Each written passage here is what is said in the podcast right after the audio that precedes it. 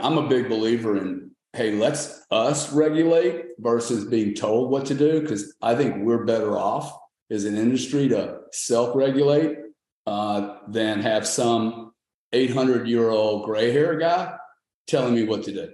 Or or worse even 10 different gray hair guys from 10 different nations all coming up with bizarre analog regula- regulatory like GDPR in the in the payments industry and some of these European co- compliance things total training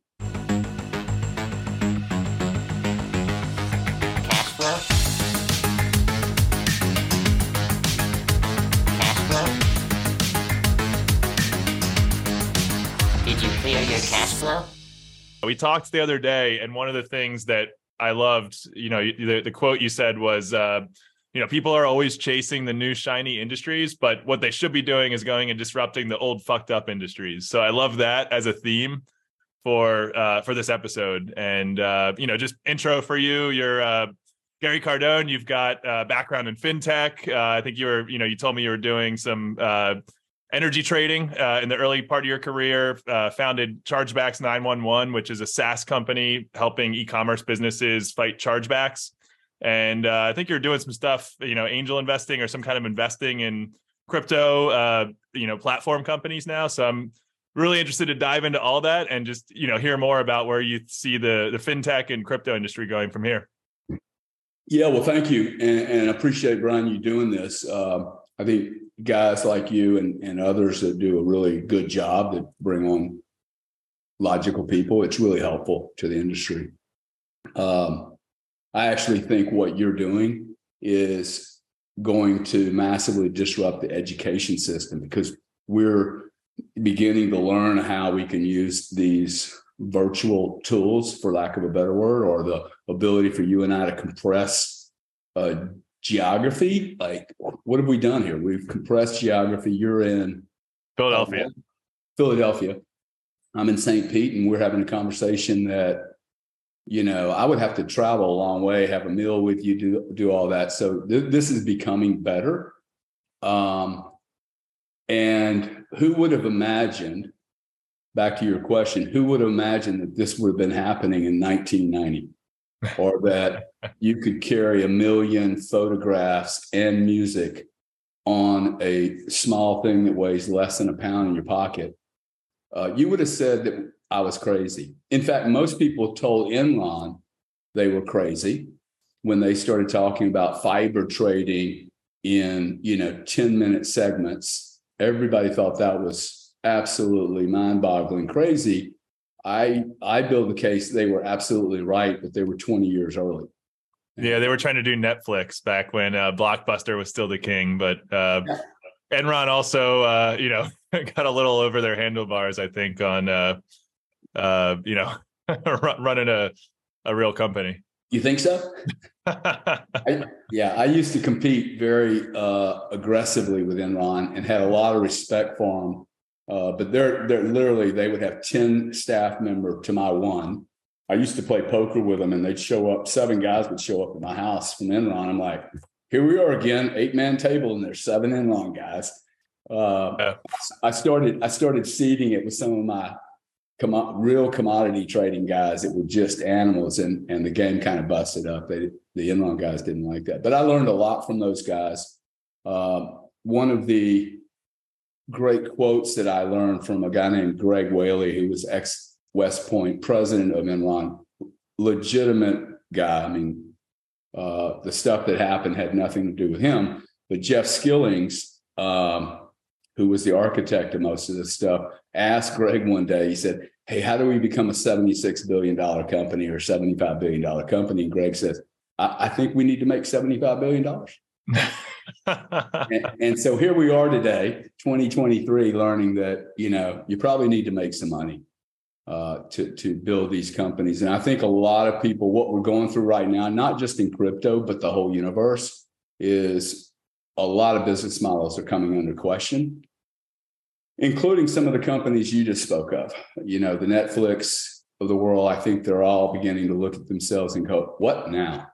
Now that I mean, we've I think disrupted I think that's true, but uh, I just I saw a headline last night for Deel. I don't know if you know the company D E E L. Uh, they're yes. uh, they're like a payments and HR platform for international teams, and they so their revenue is 295 million. Nothing to sneeze at. That's a pretty awesome uh, you know revenue considering they were founded in 2018. Uh, but their uh, you know their valuation, the headline was the 12 billion dollar valuation, which is still a 30x multiple uh, after this whole like the last two quarters. You know, we're now in Q1 of 2023, and obviously 2022 is a you know a little bit of a uh, you know bleed out for a lot of SaaS businesses. So it's still amazing that there's 30 times multiples out there. Yeah, well, there's a lot of money still out there. There's a lot of money parked on the sidelines. Um, and I think that there's also I, I don't know the metrics on that particular company. Um, there's a lot of payment companies that need to do something now. They either need to change their entire culture. I mean, you got to remember the payments industry is about 70 years old. And Swift, the international settlements platform, is 68 or 70 years old. I mean, you know, people, because I'm in this particular industry with a chargebacks 911, they, they're like, hey, you're a little rough on the payment guys. I, am not being rough on the payment guys. I, I think these are awesome companies. But when you're 70 years old, like history sh- shows everyone, these cycles have a way of changing leaderships over 100 year cycles. I mean, it, it, it you just don't stay the lead quarterback for 100 years or the lead greatest football team or the greatest tennis player or the greatest anything. Look at uh, Walmart. I mean, Walmart almost lost everything to a, a, a startup called Amazon. And now the question is would that have happened in a real interest rate market?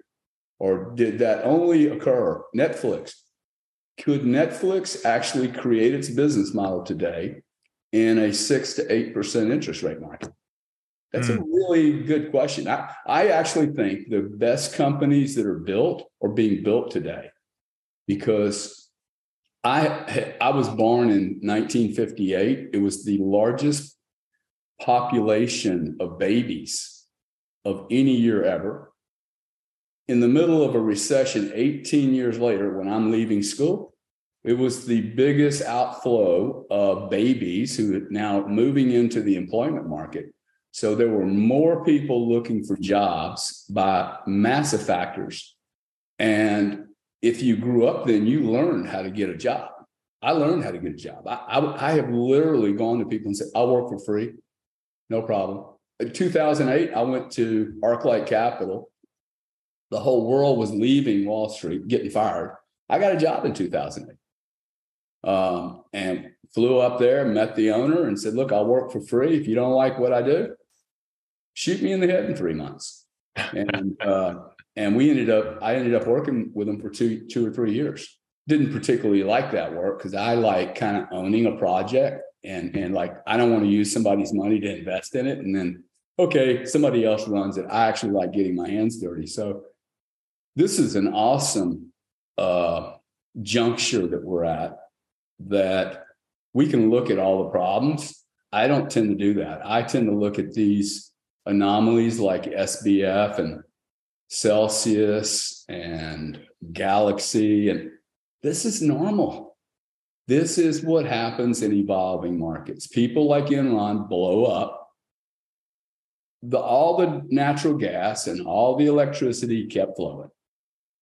Like nothing happened, okay? Really. If we really look at it, these companies just got their their business models blew up in their face they didn't have a business model, they had a thieving model, and they're gone.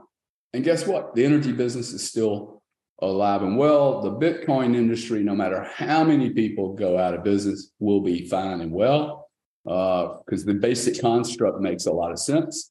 Whether these other coins make it or not, uh, the lack of education for most of these investors that really needs to get dealt with in a serious way. And I think that's why I love the kind of stuff guys like you are doing because you could educate employees hey, nobody's paying 10%. when the Fed's paying zero.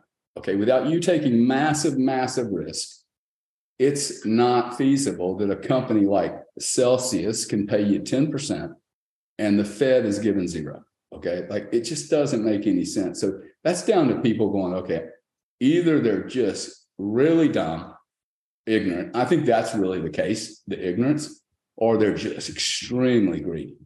Well, it's it's that it's exactly that. History repeats itself over and over. I mean, you can go all the way back. Uh, you know, it's not necessarily exactly like an Enron or uh, or SBF situation, but all the way back to like I think it was the 1800s with the Rothschild, uh, you know, family. They had they basically built the largest horse network in the world. Mostly it was over in Europe back then, so they could move messages. That you know, there was no internet, there was no phones or faxes or any you know telegraphs back then, so that you had to move information on horse and they would move information from city to city and you know if there was a war being fought in you know say like uh, uh Israel, whatever that way, you know, the uh, Bethlehem. Let's say there's a war being fought in Bethlehem or somewhere, you know, in in the Middle East. They get a horse back to London or Paris before, you know, before the the the own govern before the government gets the horse back. So they know the war is won or lost before the rest of the civilization there knows. So they can trade on that information. And basically they built a foreign exchange network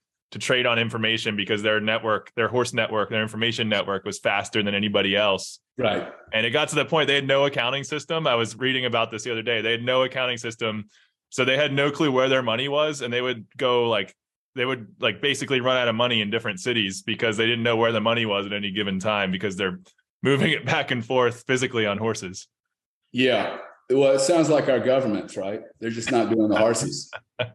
they're they're just come. Hey, I, I just sent you a trillion. Okay, trust me. and it's just a database, just updating a couple numbers. You know.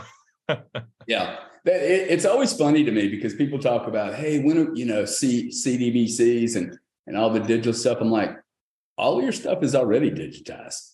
Like, don't don't sit here and listen to these people like you're not already trading digital most everything you do is already digital. Very few people have any money in their pocket. I forget what it was, but I read something like there's only a trillion USD uh, in paper money. Yeah, I I, have, I don't know what that number is, but it is a limited supply of paper. It's like in the low single digit percents of like total liquid money. Yeah, yeah. I don't understand why more people don't carry cash. It, it's it's mind boggling to me that um, I was on a podcast with Brad Lea recently and and he talks about going to the ATM. I'm like, dude, what, why would you go to an ATM and pay? I mean, you're a rich guy, you pay three and a half percent. He's like, well, I just get a lot of it, you know, because it's limited, it's capped out. I'm like, it's still a fee. Why, what, what, why are you scared to put ten thousand dollars in in your pocket? It doesn't weigh anything. And I, yeah, I, think, I, mean, it's it's weird. Like, I don't I don't see the point necessarily in carrying cash because it's like you know people say, oh, I need cash on hand, but you know if the bank goes belly up, then the cash is worthless too. It's not you know it's well, the ca- the cash in your pocket would be worth a lot. You think so? Oh, if if you have cash in your pocket, I'll, I'll tell you an interesting story. I was in Amsterdam at a at a uh, payments show, and there was a whole contingent that said, "Look, we want to do." Uh, some guy's going to travel from London to Amsterdam with Bitcoin only. Some guy's going to do cash. Some guy's going to do credit cards, you know, and they were going to have a race about who could get to Amsterdam first. I thought it was kind of a cheeky, weird test because you're comparing apples and oranges. What I did was um, at two o'clock in the morning after a trade show finished, all the bars released. Amsterdam had uh, terminated all Uber and Lyft drivers. There was a Guns N' Roses uh, show that was expelling thousands of people. Here we are, two o'clock in the morning. Most people are a little, you know, had, had a drink or two. I'm walking with some women back to the hotel, five miles. Can't get a taxi. Okay. And we got one guy going, here's my Bitcoin. One guy, here's my credit card. Well, I pull out a smashing, beautiful collection of hundred dollar notes. I was the only one who got a taxi. Okay, because they saw, oh, I'm not going to get any charge back. This guy's a credit card guy. This guy's a Bitcoin guy. This guy's a cash guy. Okay. And, I, and I hear you, but uh, on the I flip literally was side only guy picked up, man. I, I hear you on the flip side of that though if if the if the banks go belly up then the government has to step in and try to ensure the deposits and then that's going to fail pretty quickly if multiple banks are going belly up the whole system collapses and then cash is worth nothing at that point Yeah, yeah. No, if it all happened instantaneously, I agree with you. I'm just saying that that money in your pocket, if you can grab money, um, because I'm not a big believer in this uh Bitcoin takes over all the currency on the planet. I I don't believe in DeFi is perfect solution for everything. I can build a case. There's a lot of reasons to use centralized uh finance. I think the way this works out is you live in both worlds. You you you can't just go, okay, like I'm going to DeFi, everything's DeFi. I mean, quite frankly, the credit card industry is very DeFi'd in reality. And it's too fractured. Eh, too many people touching too many things. Um, so there are like disputes, in my opinion, disputes on credit cards should be centralized activity. Like, like, you know, an agnostic now, now the key is agnostic centralized. Um, so I, I, I- just think that the, this world is going to evolve into a full digital world. It's not going to just tomorrow morning. We're going to destroy the U.S. dollar. There's too many moving pieces. I mean, the disruption there. I just listened to something from CZ. I, I think at Binance. He's like, you know, there's disruption, and then there's total disruption. But total disruption is not real. It, it, it, it's too destabilizing to a marketplace that's really developed over three or four hundred years. Um, yeah it would be like the transition from cash you know at one point everything was all cash and checks to digital banking systems and credit eventually credit cards like that transition from cash to credit cards you know that took decades multiple decades to That, oh, that exactly right. The adoption for that was very challenging. Um, and it'll be the same, a similar challenge that we're dealing with today. Um, and the, the pitch is exactly the same. Hey, this is going to be more efficient. You're going to have less problems. You're going to have less NSF. You're going to have less bankruptcies. You're going to have less people care, touching things. Um, I, I don't, I, I haven't yet to see any of that happen. I, I have seen a lot more transactions everywhere in both ecospheres. Um, so I, I, I, I think the digital space would do well to quit bitching about the old space. And it would do better to figure out, because we have our own problems, right? A lot of them. Uh, I think it's better off like figuring out how to help that industry and, and not belittle it. Uh, and if you are going to belittle it, you might want to know the actual stats of what is it you're trying to fix, right? Um, things like why why didn't the Bitcoin industry ever talk about settlements on credit cards being not an hour, but 180 days? I mean, you're I better think off. Bitcoin though was founded on like this fear of like an apocalyptic pop, apocalyptic fear of you know banks collapsing, governments collapsing. How do you transact? Like that was kind of the the founding principle for Bitcoin, and you know now and then it kind of turned into uh you know it, at first it was te- tech technological early adopter kind of thing, and then it's eventually turned into like a money grab for you know everybody and their their mother who's thinking it's you know the next thing to invest in and you know remortgage their house and put it all in bitcoin. And so it's it's got had an interesting wave. It's almost like uh what's that book um with the the cycles of adoption? Uh uh oh man i'm totally blanking. Uh crossing the uh the chasm. Uh it's like Rubicon? Is it? yeah i think so yeah it's like crossing the chasm where you have the the the very early major the very early uh Adopters. adopters and then Yeah, the the early innovators. adopters and Yeah, most innovators um, are in, in what I call in, innovate innovator investors, like the people buying Tesla early on. We need those people, right? You you look at them and go, "Wow, they're just rich." It's like, no, no, you need these people because they're having to buy a really small supply. The price is not conducive to wholesale type pricing. Uh, the first iPhone I bought was probably more expensive than they are today in relative terms. I mean, just you know the the I don't mind investing in in new ideas, um, but I need to understand I'm probably paying too much. The the uh, I, I like in that thesis, right? I think it's in investing in Bitcoin today at twenty three thousand is a safer bet than buying it at three hundred eight years ago. I could see, yeah, because the chances of it failing at 300 are a lot higher than the chances of it failing at this point. Yeah. Hindsight's 2020. Obviously, if you could, you know, use a time machine and go back and buy it at 300, do it all day long. But but even if you look at it that from that perspective, I still think it was more risky then. Uh, you didn't have the adoption. Uh, you have some. I was in Wall. I was in New York this past week, and I see more interest from more mature people in this space today than I've ever seen in my life. I, I walked away from uh, three days of being in, in New York, being like, "Whoa, this space is getting ready to get very serious." What uh, what specifically stood out to you?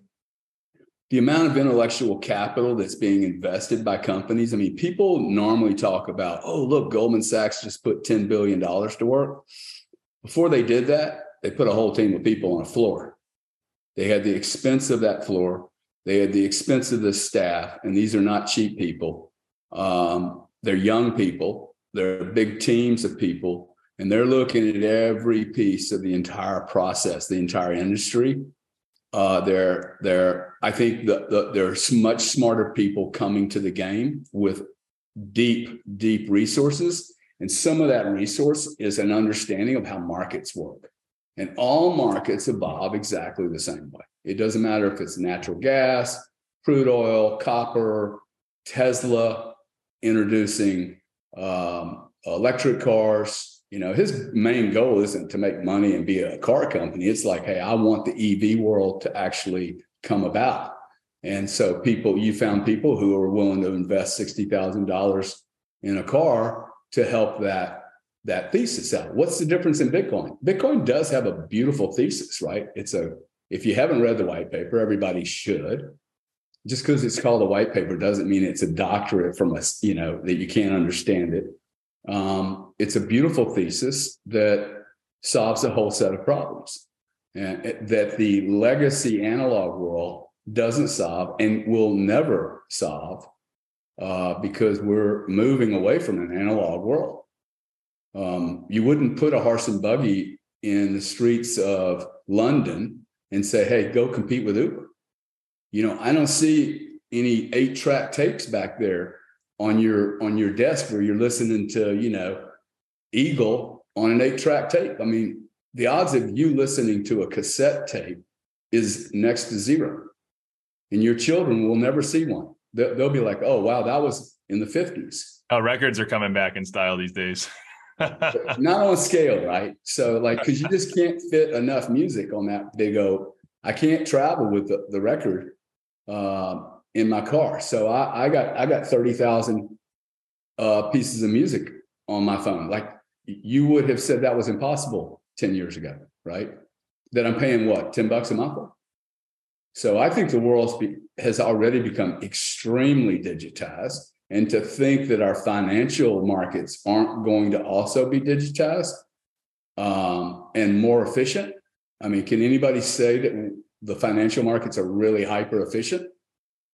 Well, it's amazing. They're they're running on uh, you know, like they are digitized pretty much, but they're running on these, you know, 20, 30 year old systems, sometimes 40 year old systems. Uh, I don't know if you know SEI. Uh, yeah. they're uh, they're like the company that builds a lot of the back back end banking software that banks use. I think they, I think they have a pretty large market share of the global bank uh, industry.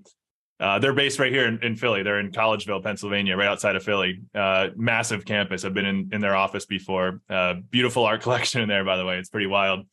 But uh, it's it's amazing that uh, you know their software is like 30 years old, and some of this some of the stuff they have deployed is so old, it, and they just can't update it because the risk, uh, you know, the the the amount of uh, manpower and risk and you know compliance hoops you have to jump through. It's just a safer, easier bet just to keep what you have today, and that only goes so long. I mean, you look at the Southwest Airlines thing that happened a few weeks ago. Totally, totally. Uh, it was because their their their their routing system was phone calls they had like a centralized office you had to call into to route uh, planes and the Yeah. you know, pilots and the the uh, uh, what do you call them? The uh, pilots and the, the stewardess, uh, the people on the planes would have to call in to figure out, all right, what airport do I go to? What plane am I on? What cities am I going to? Where do I go after that? And then the phone system went down, so no one knew where to go or where they should be.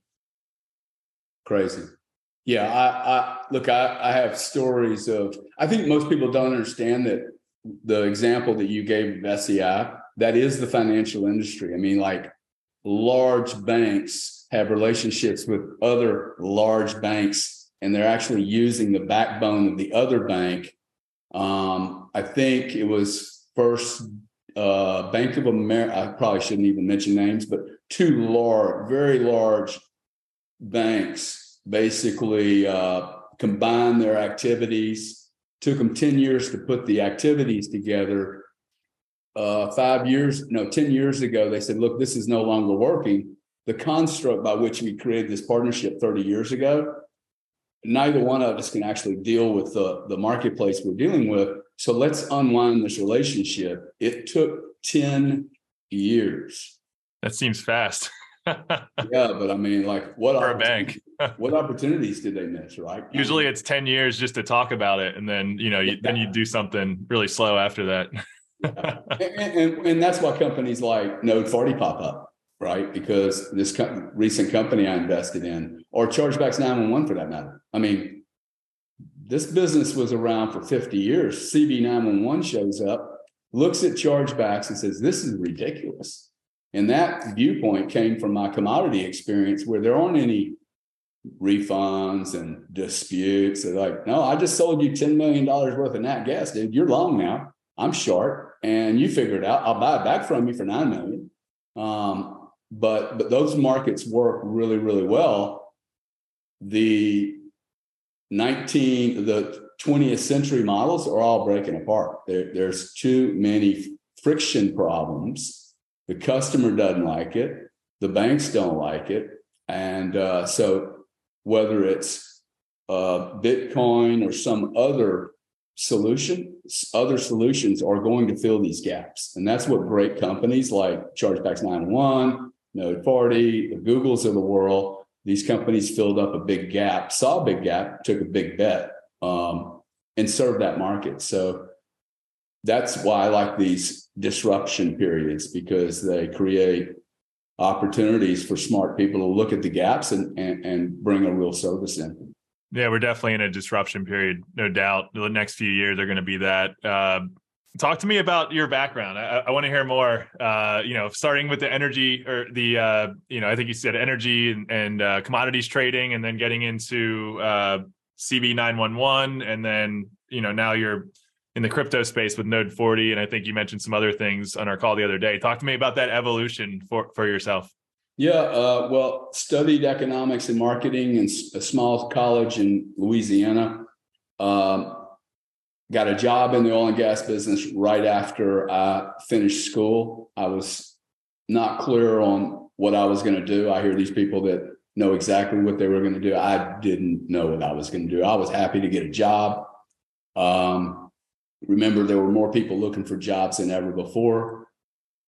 Talked myself into going to work for a company called United Gas Pipeline, which was a 36 inch pipeline from Laredo, Texas to Houston. There One single pipeline that was the whole business. 30, oh, well, it was a multitude of pipelines, but across Texas. But I was placed in Corpus Christi with a guy named Ron, who was 27. I was 21.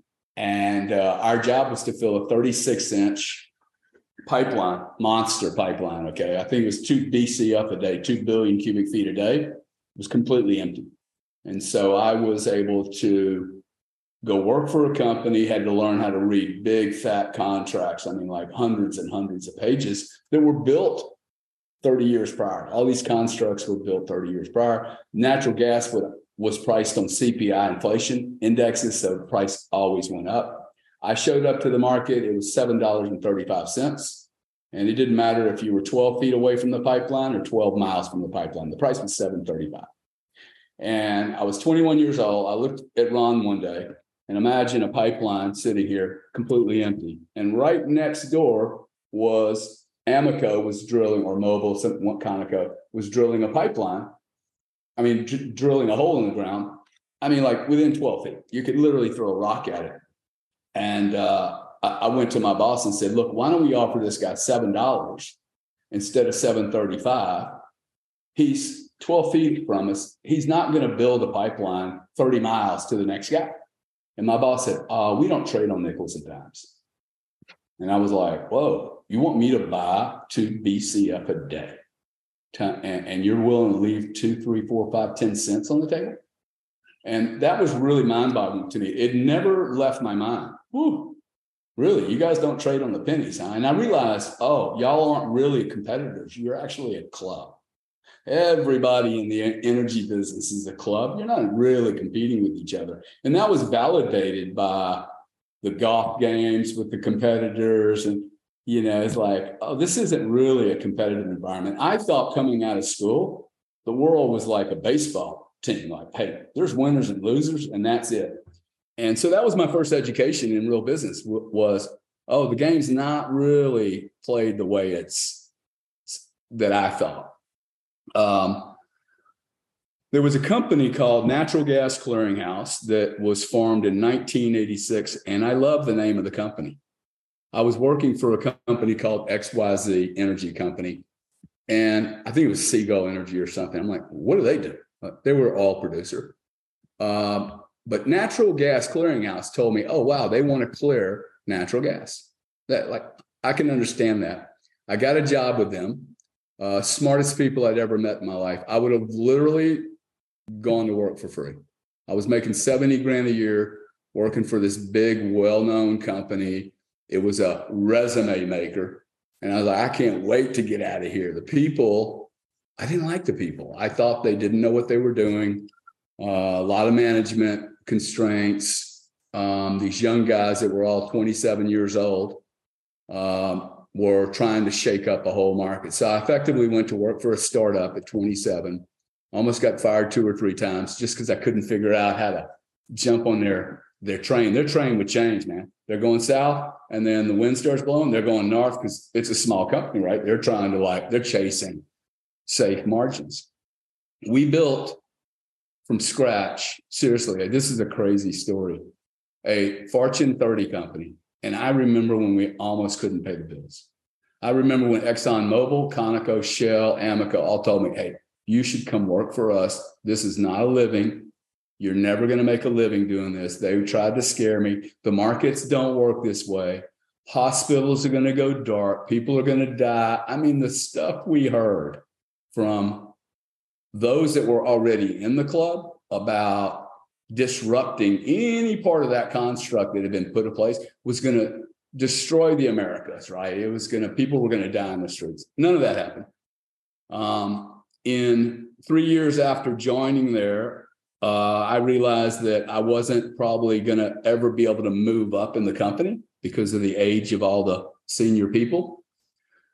And I asked to uh, go to London to see if I could poke around and look at building a business.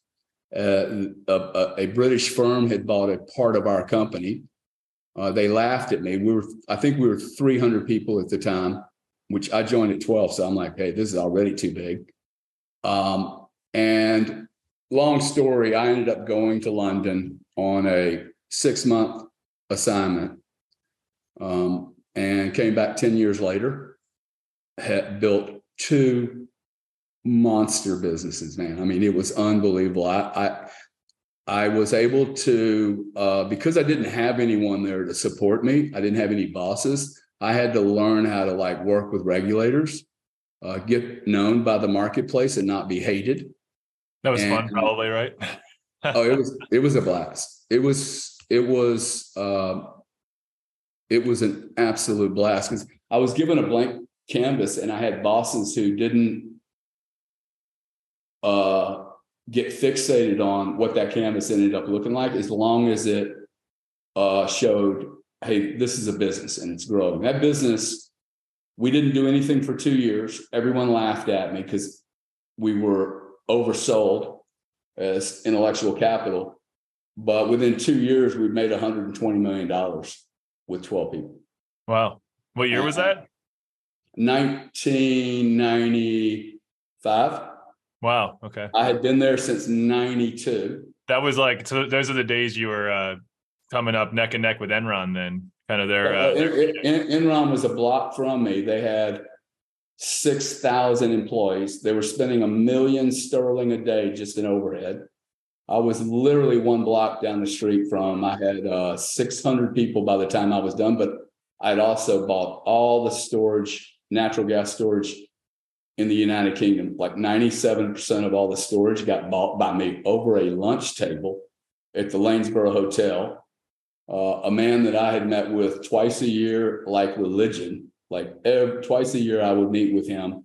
His name was Niall. And 10, 10 of those meetings would result in nothing. I, I, am always flabbergasted by, by these chief operating officers at these companies go, Hey, you went to a trade show. What's the return on investment? um, there isn't one, dude. Okay. There isn't a return on investment at a convention. There's not a return on investment with Niall. 10 lunches like in 10 months. There's there's not a return on investment until there is. And that return was monster. It was massive. I had to have those 10 meetings with him to develop a trust from him that when I said I could do something, he was sure I could do it. Plus, you and, don't know, like you plant one seed, creates one relationship. That relationship might do business a year or two later, and then right.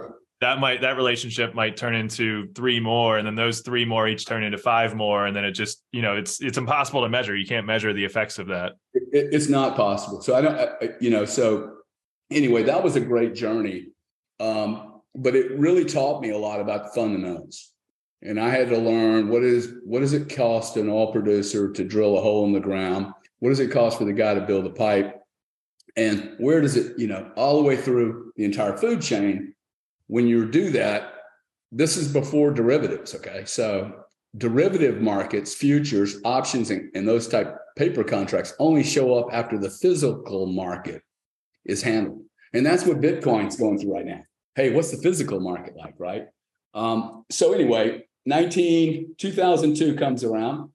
My boss said we were going to make a billion dollars in cash the next year. I sold all my stock within 30 minutes. I'd never sold a drop of stock.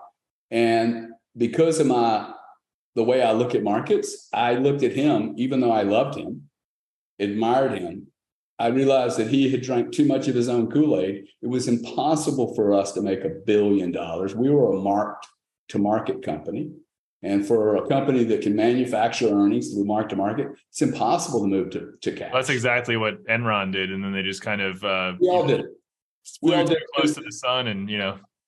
Well, the accounting, the, like the regulators and the accounting companies let us do it. So um, I actually had uh, I had a, a, friend of mine. Uh, he was like episode six or seven. He was a partner at Andersen. Uh, didn't he didn't have anything to do with Enron. He was on the the IT. None of them did. What's that? None of them did. They're all gone, right? he was over on the well Andersen's gone completely but uh, they were like that was when it was the big five back then but uh, he was uh, he was on the it uh, services side of the business so not not involved in enron but like he was sharing the story of how quickly and how just suddenly the entire this massive multi-billion dollar consulting company you know auditing tax you know it services company just collapsed almost like you know it was, it was weeks. It was it just happened so fast in in the rubble of the enron situation. Uh, and it's amazing that uh, yeah just the aftermath of all that was just so amazing how uh, how detrimental it was to so many businesses. Yeah.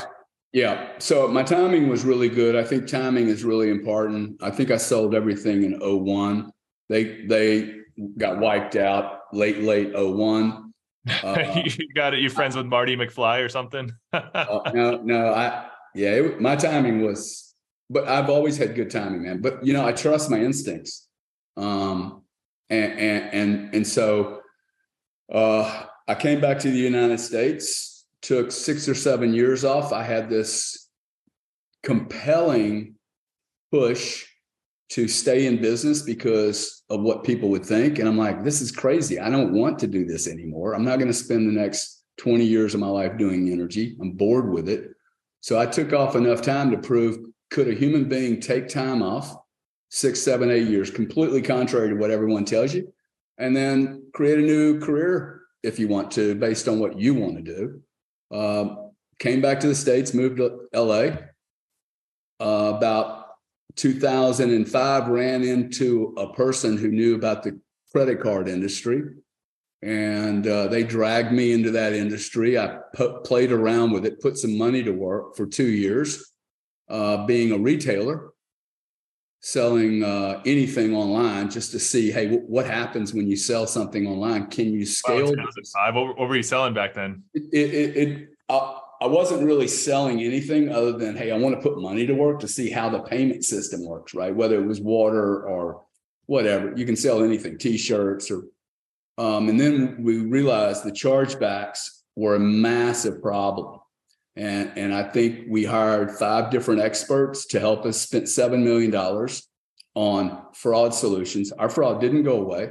Our problem. So the, the chargebacks for you are those like a return when a customer buys a pair of jeans and says, "Hey, they don't fit," or is this more like someone you know? Buy, you know, I've seen a lot. We we do e-commerce at Curotec, and I've seen uh, you know companies go and you know we have a couple jewelry stores as clients so constantly they deal with this where someone will go in and buy like a $5000 engagement ring and pay with the credit card and then you know sure enough like five seven days later the charge is declined because it's a you know stolen card and someone catches it on their account yep. and uh, so that happens all the time so you have to like these stores have to know how to deal with that and deal with the fraud there's you know some solutions coming out for that but uh, how do how do you guys like what do you guys handle? Do you handle the fraud side of it or the return side or both?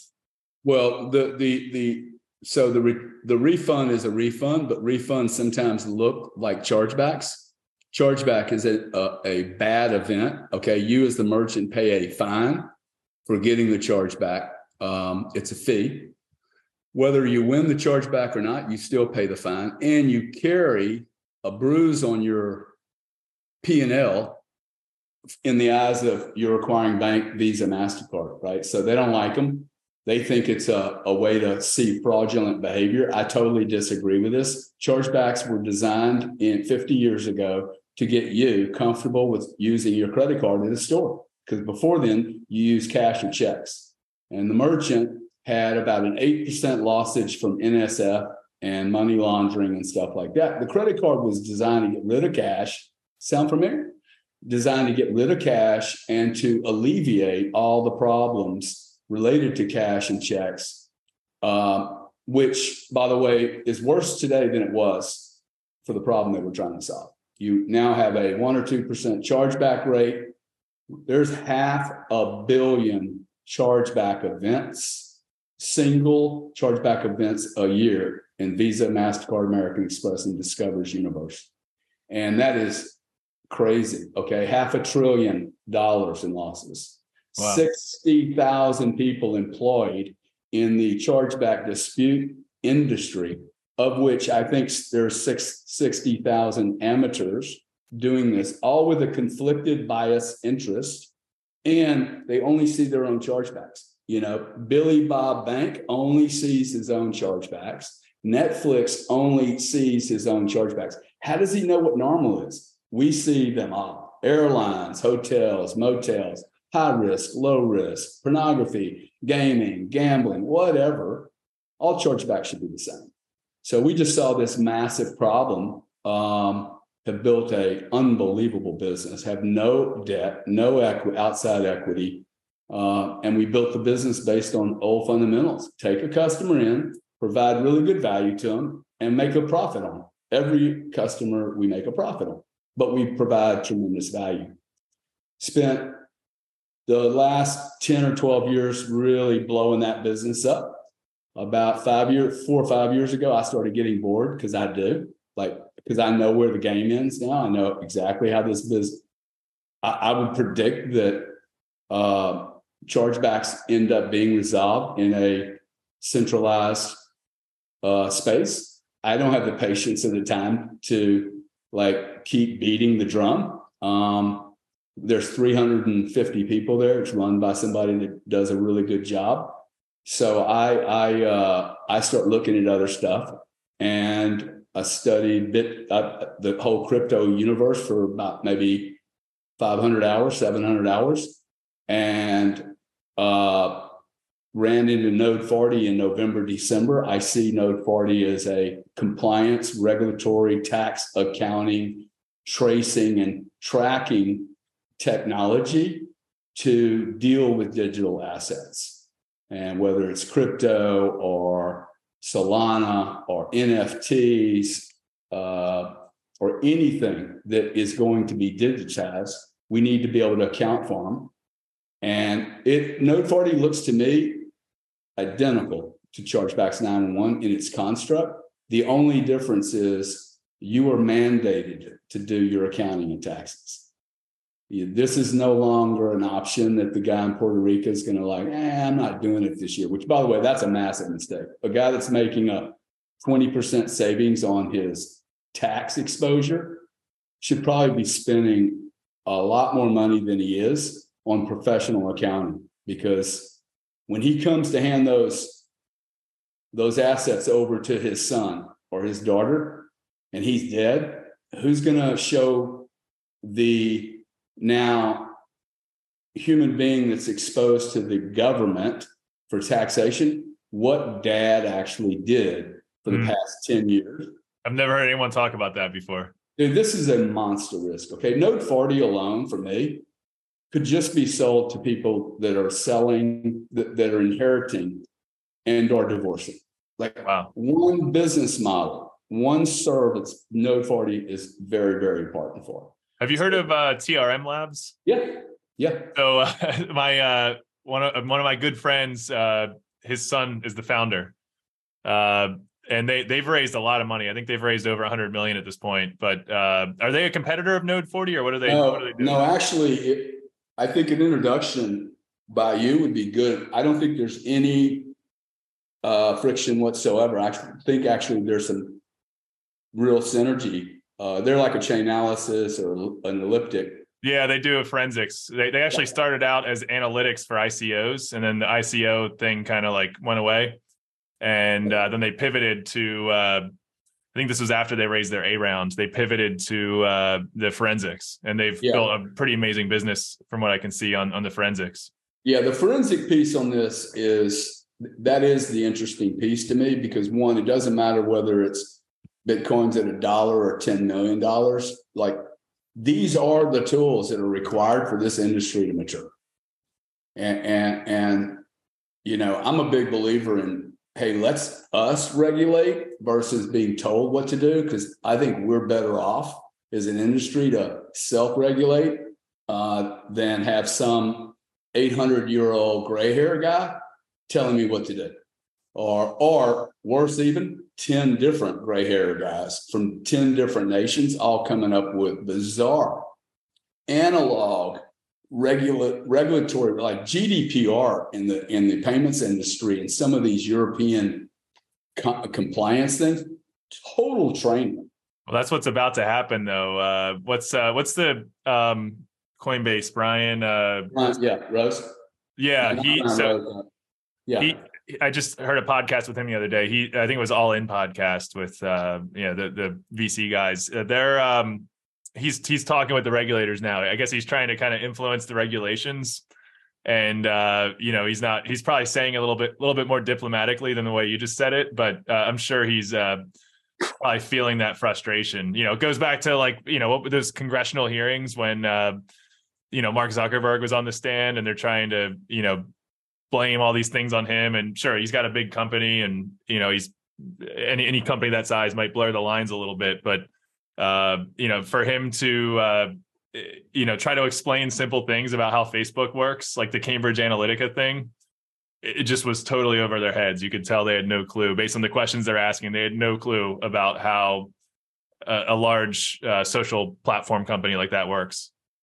Yeah, yeah. Well, that's a that's a fairly complicated uh, example you use because I think that that uh, I'm not sure anybody would have ever understood his answers there was something naughty going on there, right? Um, I mean, it, I'm flabbergasted. There's still an operating business based on that, but this is the world we live in now. Just pay a hundred million, a billion, and keep on going. Well, same thing happened. You know, Google they went on the stand, and Bezos I think had to, and you know, like once I guess. You know, they all do now. I, I, actually have come to believe that it's a uh, badge of honor to get to get a regulatory uh, slap on the hand. It's like, okay, I got your attention. I'm big enough now to get your attention. I, I mean, really, it's it's become a revenue uh, stream. I, I there, you know, there's a P and L there, U.S. government fees and fines. Um, so I think once you start making money that way, it's hard to not continue wanting to make money that way. Yeah. Well, uh, maybe maybe one day it'll be a Node 40 or uh, or a CB 911 congressional hearing. Well, blo- blockchain, right? Blockchain. Man. Just let's just be transparent. Um, I think the point I'm trying to make though is that the market, uh, although everybody keeps saying that it's not globalizing, and I do believe that it has grossly fractured, um, we'll end up with centers, which is awesome from my background and experience. That we end up with trading centers, and inside those trading centers, we're going to have separate currencies. The U.S. government's going to hate this because uh, they're going to lose their petrodollar construct, but they've lost. You also can't track it either. It's you know you can't you can't centralize it and figure out you know you know there's some tools like that's what TRM Labs does for the government is helps them track crypto, but uh, you know it's still harder. You can't well, you can't go to a couple banks and say, "Hey, we need a back door." Yeah, no, I, I think it is it hard is the, probably the right word, but you're not going to use uh 20th century tools to do it. And, and, and, so I think like we don't find it hard. Like if I had your crypto position, I, I would literally give you a report probably in 30 minutes. It would take your accounting firm two weeks to run through the same math uh, I think once the tool is built for purpose, and I think TRM will tell you this too. Once it's built for purpose, uh, he he had to pivot, right? Well, he pivoted because he saw the value in what he had. I love guys that pivot. That tells me that they don't get locked into what their first business model was. Uh, I knew our first business model was not uh, retail. I was literally using the retail as a casino to go, okay, how does this, how does $99 work versus 39? Do you have more problems, less problems? How do you get a client to stay on? Um, and then what do refunds cost? I mean, you just, I learned everything about who all is making money in the whole ecosphere. It's so complicated, the payments industry. It is like very, very fractured. Um, but I don't think that necessarily tracking, tracing, and accounting for digital assets is complicated. It's extremely complicated if you're trying to drill a hole in the ground and you're using a spoon, right? That that and that's kind of what you know. You're not going to use uh, real estate accounting tools to track digital. Um, it, it's just a very unique method uh, because these are fractured units of an asset um, I think and- there's certain small teams though in in the government that are really sophisticated, and then the government as a whole is extremely inefficient, and uh, you know it's to get large scale the the kind of scalability you need to track all of this across a global network. Uh, it's I think they're going to struggle with it. Well, it's amazing what eighty billion dollars will solve. um, you know, I think I think I don't think the government will solve it. I think the the those that are serving the the, the marketplace will solve it. And who are they? They're the advisory firms, the accounting firms, the consulting firms. There's 13,000 accounting firms in the United States alone. It'll be a new breed, like it'll like TRMs. It'll be a new breed. Like, have you seen uh uh, Palmer Luckey's new company? No. So he's taken on. So Palmer Luckey was the founder of Oculus, yeah. sold it to Facebook. Now he's building Anduril, which is making basically like you know war technology, uh, like drone strike systems and you know missile technologies and autonomous helicopters and all sorts of stuff. Uh, and they, I think they just won a five billion dollar contract. I'm pretty sure with the it's, wow. it's in the billions for sure, yeah. but I think yeah. it was five uh, with the um, DoD. Interesting. Pretty wild, yeah. Yeah. Yeah. Just coming out of gaming and stuff like that. See, 31 it, years real, old. Real world applications here. Real world applications. Yeah. So the uh the Boeings and the Lockheed Martins and you know there's a new uh, there's a new you know set of uh, you know startups building these government technologies and you know another one is uh, what's um, uh, Palantir. Yeah, another one. Yeah. yeah. No, I think it, when you start looking at this information, like Node 40 right now, we deal with institutional grade type, you know, somebody with more than half a million dollars in digital assets or larger, high frequency traders, private offices, venture capital funds. Um, the the amount of interest from analog accounting firms, 13,000 of them, employing 2 million people. Uh, once you have to check the box on your tax thing and say, hey, I, I own a digital asset, the accounting firm is going to be required to create a cost base and a financial track record for that asset, whether you sell or not. Like people don't understand, hey, you still have to track for this every year. Don't don't don't wake up in 10 years and go, hey, what the hell did I do? And you're not going to remember. I mean, this is really complicated. Well, you do this with uh you do this with like, you know, stock portfolios now. Like they just they send you the documents though every year. They still they'll send you, you know, how much you sold. I, I, think you only report what you realize, though. You don't report all your positions on the tax return. But yeah, this, but this is but this is the problem. Okay, like I'm a large enough player that I can't, uh, as much as I like Brian, I can't, as a fiduciary, put all my coins in one in one place. It's just too much exposure for me. It'd be like me keeping all my banking with Truist, right? I, I have to spread it around a little bit. Um, if for no other reasons, insurance purposes. Um, so what, what am I going to do? Get eight reports from eight different companies on my crypto position? What happens when I move one position from Coinbase to Ledger? They're going to provide me the same service.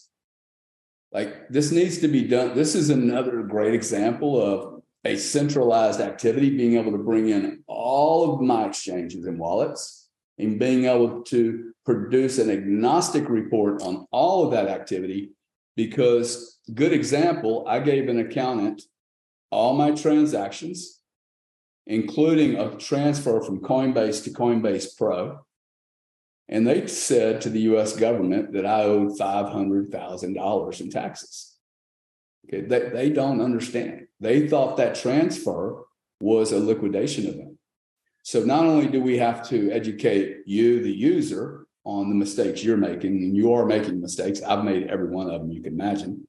Um, the more details I have, and the more I can look at my position, really understand my position. Like next client, next podcast guy you have, ask him, "Hey, what's your cost base in your Ledger wallet? What's your cost base on Ether in your Coinbase?" He will not be able to answer the question. Yeah, you have and to track it on a spreadsheet because you can't, you, you don't get that information from the exchange. Yeah, well, do a deal with me and you'll get it every day delivered to your freaking phone. Like I don't that's understand what, why it's not on your phone. That's what you're doing at Node 40, though. It sounds pretty yeah, interesting. Huh? That's right. Yeah. Yeah. That's awesome. And, and, and that's what the TRMs will do, right? Because once you have this data, you begin looking at the value of the data. Like my professionals around me, I'm in the middle of a divorce. Having the node 40 data was like i'm not the weak person in the room. All the professionals are the weak people because they don't know what they don't know. To be able to give them a report that's three pages instead of you know 16 different printouts from eight different exchanges oh it made it so helpful everyone saw me being transparent you couldn't argue with it um, literally diffused all of their uh, fodder they were going to throw at the judge, right? Going, ah, this guy's a crazy guy. Well, didn't look to the judge like I was crazy because I had all my stuff. Poof, here you go. No problem. Probably saved me $100,000 in legal fees now. Right. Just being pencil whipped by the lawyers and the accountants and, hey, we need to look at this a little deeper. And so you're just, we're just talking about bringing 21st century tools into the in, into the the proper marketplace. Yeah, that's that's awesome. Yeah, I'm I'm checking out the site now, and it's uh, interesting. Yeah, you know, uh, the, the, the, one of the analogies I use that you, I think you'll appreciate is if I'm driving my Volkswagen at 10 miles an hour, I can text, I can listen to music, and I can talk to my kids all at the same time, right? If I'm driving a Lamborghini at 130 miles an hour, try texting. Okay. And what, why am I saying it this way? Imagine if your your screen on your Lamborghini, you're doing 180 miles an hour, 150, whatever, and you don't see any displays. Your windshield, no, you no longer see any of that either. Like you're going to get in a wreck. And I see people doing this with digital assets. They have a half a million dollar position, or they have a position that they think in 10 years is going to be half a million dollars, and they don't invest in the right tools to fully understand their business. I, I, look at people like that and go, okay, you're an amateur. What's the word for it? You're you're uh, not not a, a devo. It's it's a certain phrase for somebody that plays in a market, but they're not really experts. Um, I think uh, you know you can actually identify who the real players are by the tools that they're surrounding themselves with. So that, that's that's why I get excited about the business because it's bringing real value uh, to family offices, venture capital firms, risk management teams. Half our customers don't even use us for accounting. They're using us for risk management. Half, uh, a good 90% of the people that are using TRM should also be using Node 40. So there's even crossover here that we haven't begun to, for lack of a better word, exploit or really uh, fully understand.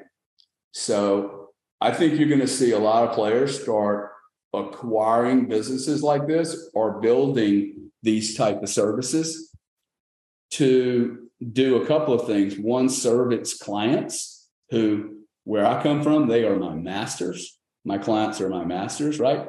But I think also if I'm a Binance or a Coinbase or a KPMG or anybody that's in this space in a big way, to be able to bring compliant tools to the marketplace and show the regulator you're doing absolutely everything you can to make all the proper tools available for your investors how can that be a bad thing?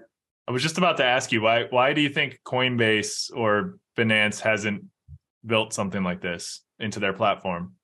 Uh, i think coinbase has. I think there's been a lot of deals already done. Uh, whether those deals make a thousand percent.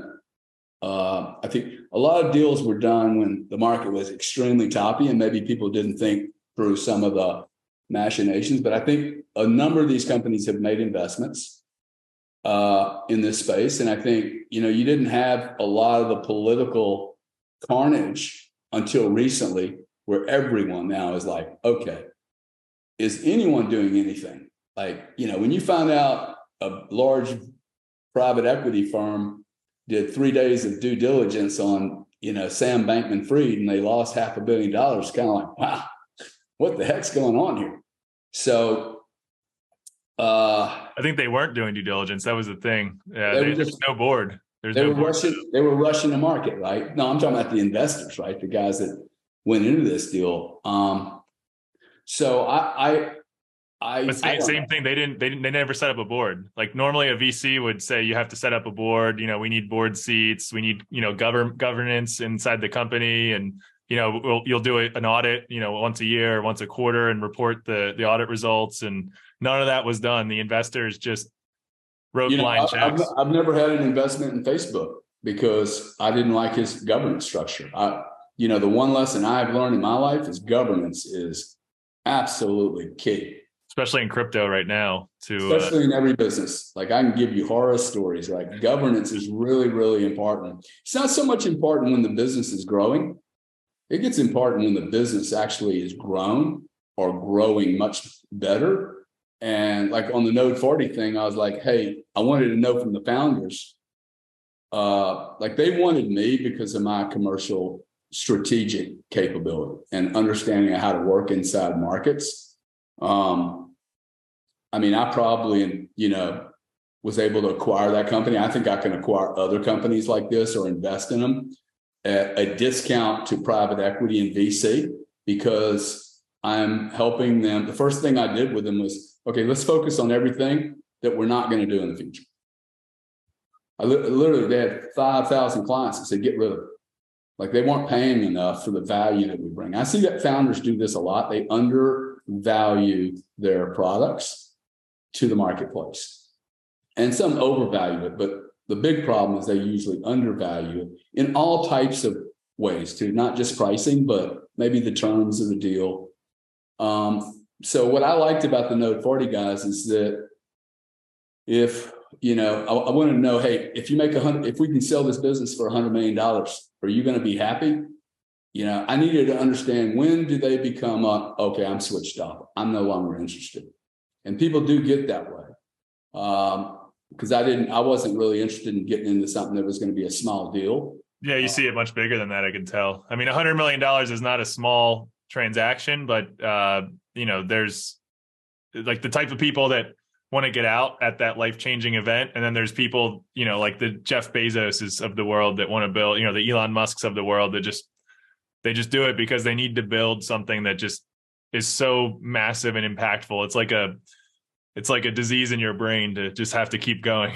yeah. Well, well, you know, the cool thing is that when when when if if you're lucky enough to have one of those life changing events, um, what, what I don't want to do is have two guys that are technologists. We get a bid for fifty million dollars, and they're like, "Dude, we're happy. Let's get the fuck out of here." Right? Um, I just I didn't care what the answer was. I just wanted to know what the answer was. Mm. Um, and so I think that, that I go back to governance because governance helps me go, hey, okay, so that was your answer.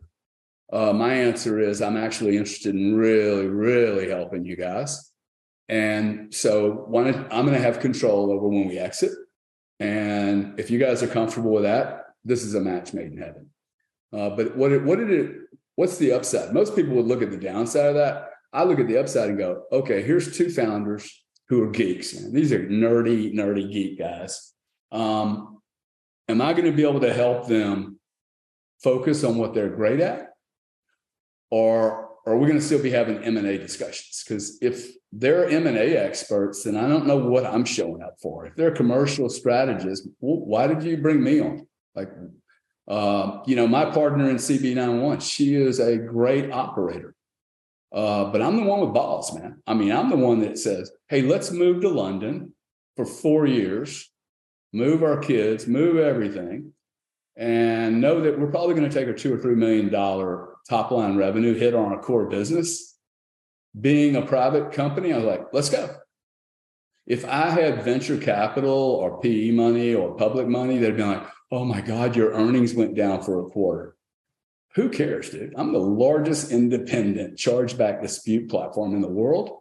And it's because we moved to London for four years. Like it's not because we stayed in the United States all comfy dealing with our little merchants. Like we stretched and we performed. So for me, um, I think you got to know, like, and the business is bigger than we thought it would be. So the problem is, you know, when, does the agenda change for the management team?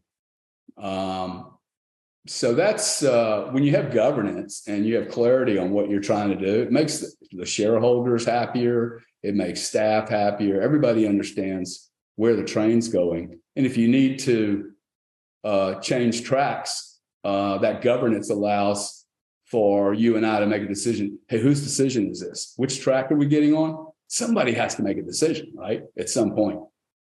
So I, I, and a lot of these new companies, they don't even consider this kind of stuff. And like I literally would not invest in Facebook because I'm like, Mark Zuckerberg, no, I'm not doing that. I, I have other things I can invest in besides having one punk white kid, pale face. Like, come on, man. When did you become God? I, I like it's too big of a company for one person to be able to make a decision like that on.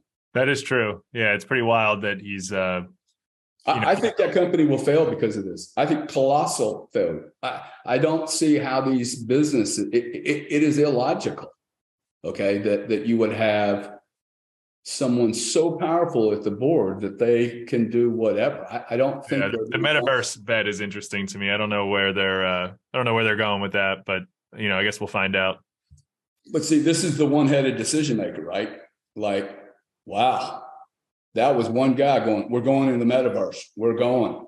Okay, dude. Like, see, uh, I, Enron made that same decision. this sounds very film. The metaverse, metaverse isn't going to make any money for a long time. Yeah. Right? Not really. I mean, not lots of money. Um, I mean, it may never already in the never metaverse. take off. Yeah, yeah. So that's uh, that's that's the that's the crypto side of things. And I'm surprised you haven't asked about pricing and and where the market's headed, but uh, that's that's why I got involved in the Node 40 business. And and when you say pricing, you mean crypto pricing? Yeah, you know, marketplaces. I don't, I don't need to ask happening. about that, man. You know, it's it's up and down every day. Who cares? Whatever. I just yeah. go along on it, right? Yeah, that's but right. uh, pricing though, I was, I, I, was curious about Node 40. I don't see a pricing page on on the site. Is this uh, how, how do you guys, you know, how do you sell it? Well, if you're an individual user, um, get your accounting firm on on a call and let's talk to them. We really want to deal with you, your professional, um, and we'll bill him. If if I'm a user I ask all my accounting firms, hey, what solution are you using to do digital assets? That's an absolute essential question for you to start asking. You're really selling this to the accounting firms then to deploy across all I'm their selling this to people like Goldman Sachs who want to deploy it throughout their ecosphere or a, a large accounting firm, um, whether it's an independent firm or, you know, some of these firms have 10,000 digital users. I mean, what are they doing? So that that's the ideal scene for us because they already have distribution. Secondly, I don't want to be in accounting. Okay, I am a d- big data company. I want to be able to provide the accounting companies who see your portfolio wholly. I don't see your portfolio whole. I don't see what your real estate is. I don't see what your losses are on this other deal over here. Uh, but I'm able to give the Node 40 data to my accounting firm and then they're able to look at my real estate, the stuff they understand and go, hey, let's take losses now, right now on this stuff, right? Which is what Saylor did this year. Okay, Saylor, I'll never sell, I'll never sell. Well, he forgot to tell people, I'll never sell unless it really makes a lot of sense on tax purposes. Well, that's why he sold, okay? He sold because he would have been stupid not to sell. The, he needed data. Well, then you buy it back after. You well, buy it back a month later. He bought it back 22. Yeah, I mean, I, I, just I did the same thing this year with uh, a bunch of uh, stocks I have. Sold them out in uh, December, buy them back in February. That's right, and, and that is what you should do. Uh, the question is that he didn't share with you is which coins do you pick to do that? If you don't have, and I'm not pitching anything to anybody, like I'll make a, a wager to anybody ten thousand dollars that in an Excel spreadsheet you cannot actually determine what your cost base is per lot of what you should transfer. You know, I asked somebody a question one day. I said, "Hey, uh, I'm in a divorce, and I'm a I'm a really nice human being. Okay, I have no interest in taking anything from my ex-wife or the kids, or I like I, I, I just don't believe in that. The question though is, if I have a sixty nine thousand dollar coin, and I have an eight thousand dollar coin, which one should I give her? Because the accounting and tax people and all the forensics and the you're talking about your cost basis right? Not not your current price. No no. What ex, what are the yeah exactly. I'm talking about the coins i bought in 2016 and the coins i bought in 2022 which ones did she get? Does it matter? which ones, which they're ones both, they're both the same now right? huh? They're both the same now. Does it matter? No they're not the same. One's got a tax cost of eight thousand, and one's got a tax cost of sixty nine thousand. You're right. Okay. okay so now, you would would you uh would you transfer the coins to her? Or? Say that again. Would you transfer the coins to her, or would you liquidate to USD and then trans you know do that? Well, see, okay, and that's probably the right answer. But I don't want to liquidate. Why would you want to liquidate an eight thousand dollar coin? Because see, I bought these for my children. I didn't buy them for me and Monica to be able to buy cars with or planes. I bought them to give to the children. I have 600 AR 15s sitting in a storage facility one day. Guy looked at me and said, Why would anybody need 600 AR 15s? I'm like, uh, Dude, I bought them for 500 bucks each. Okay, are you telling me in 100 years they're not going to be worth? I have a $40,000 uh, Thompson submachine gun. I think it's worth $200,000 one day. Like these are antiques at some point, right? Untouched, unboxed, pristine. Is it going to go below 500 bucks? It's an inflation hedge for me. So, so to me, the Bitcoin, that eight thousand dollar coin, I'm going to give that to Mia, and Mia optimizes her inheritance tax, uh, minimizes her inheritance tax exposure when she's 34. Okay, and when I gave it to her in the trust. Now the problem is, if she has no history of what how these eight thousand dollar coins got to her, the tax man is going to rip her off.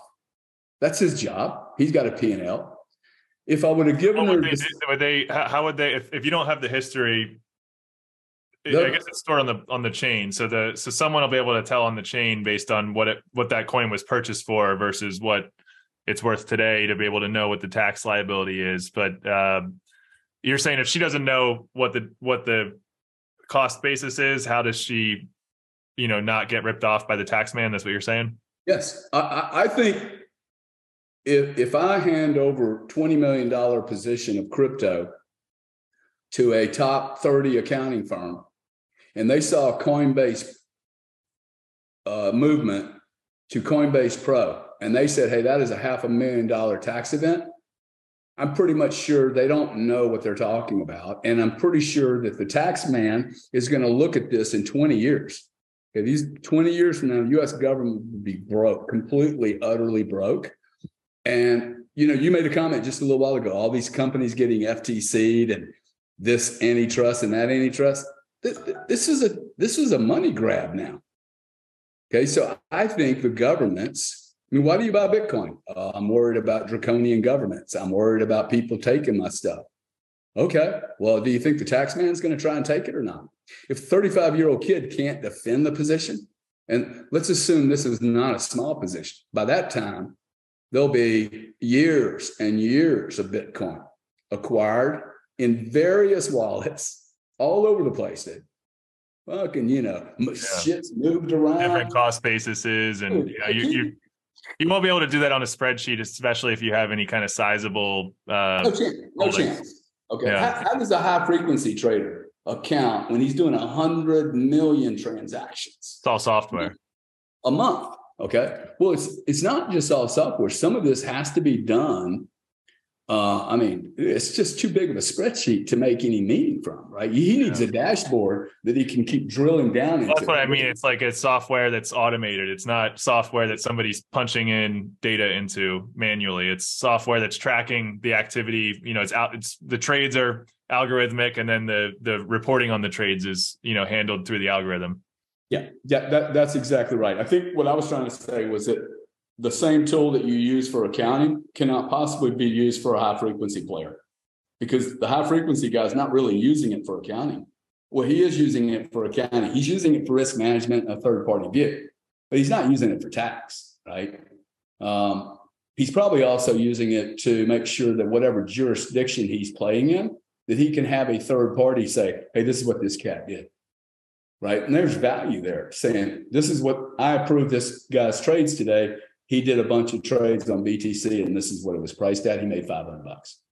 Um, if you're doing weighted average costs like most people do, ha- in, in, the scenario where you take a tax loss, uh, I'm going to suggest that you made the wrong decision because you wanted to maximize tax losses, but you used weighted average cost uh, basis. You should have sold your oldest coins then. You should have sold your most. Well, I think one, you talk to your accountant. Two, hey, what's the number I'm trying to hit? Oh, I'm trying to hit, I made $2 million. I want to minimize my tax exposure. That's how you do loss tax management, right? What is my number, Mr. Accountant? You have $2 million, $200,000 of income you need to displace. Okay, go find 200 grand. Go search for it. Where's you can uh, you, you have to like amortize that though over uh, you can only take so much of a loss right and you have to amortize it over what 10, 10 years or five years or something i think i don't know specifically what the rules are on the amortization but nonetheless you're still trying to maximize so so and you're trying to make the right decisions and i i don't think if you're uh, just keep putting coins into a bucket and they get commingled and you have this kind of volatility remember we got like massive volatility, right? 8,000, like 17,000, 69, 4,000, 34,000. I mean, freaking my uh, Saylor's, Saylor's net position is $37,000. Ah, you know, he's so far out of the money right now. I think that's an awesome price to buy this stuff at, right? So, um, which ones does he move? Does he move the expense? Like, it'd be really interesting to see what he did to, and how he got there. So, Node 40 really is about making the user, without knowing how to do all of this, much more intelligent in their decision making. And more importantly, to make the professionals around him intelligent. And that's where it all breaks down because you're, you're, um, the professional it only has as much data as they have expertise on. And we have a brand new industry that's popped up here in the last really three or four years, right? Really, three or four years, this thing's okay. Uh, just to the point where you're starting to get regulation. So this is a brand new market. It's exciting it's, times. It is, dude. This is early, early times. Okay, I, this is. Uh, it's like uh, mid '90s for the internet right now. Yes, I agree with that. Uh, I totally agree with that. And, and, and, I go back to the Enron and the energy debacle. You know, people talk about 2008, uh, 2001. I, I, I didn't see any commerce stop. I, didn't see any electricity stop. Prices might have been different for a few days, right? Uh, extreme pricing happens, and when extre- I love extreme pricing. I mean, if I would have been, if anything, the electricity works better after Enron went under. Oh, oh, that market works. That market works very well. My point they is, were uh, they were doing the the blackouts in California though to screw with the markets. Well, they're gonna. There's blackouts. There, nobody's talking about the blackouts that are happening right now. There, Enron's not anywhere to be seen. There's blackouts in, in in California on a regular basis for a lot of weird reasons, weirder than Enron. At least you could understand what Enron was doing. um, but I, you know, I happen to believe in markets, and if you believe that capitalism is the best thing going, I think price. Um, somebody, you know, was belittling the other day that 20% of all Bitcoin's been lost. My answer to that is the reason 20% of Bitcoin has been lost, the proper value was not placed on Bitcoin. Okay. The only people that lost a bunch of coins were priced at 300 bucks, 200 bucks, a dollar. You know, I don't see Max Keiser giving any of his BTC away today at 23,000. Okay, he was just giving it away at 100, which made a lot of sense, right? I know that hit, that was a smart move, but I think when the right price is put on a commodity, people behave correctly. And I think gasoline prices in the United States are extremely low by double. Why? Because people go to the grocery store to buy a pack of cigarettes, man. If if gasoline was priced correctly, they would not do that. They'd go grocery shopping and do everything at one time right? You leave your your laptops on and all your computers on overnight. Electricity is priced poorly. If electricity was priced correctly, you'd turn everything off. Everything off. Like you turn it all off. It's too cheap. Therefore, we waste.